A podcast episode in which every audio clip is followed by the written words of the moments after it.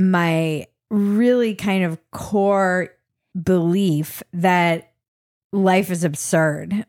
It's tragic, it's beautiful, it's amazing. There's all these things, but really, it's also absurd.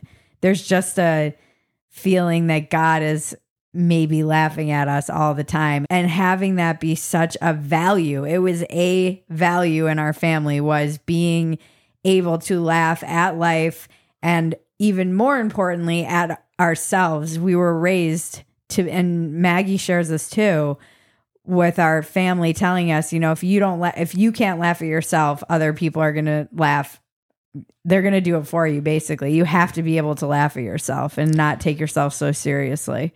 Yeah, I think that being able to not take yourself so seriously is such an invaluable skill and something that's lost on a lot of people. The more serious you take yourself, the less funny you usually are.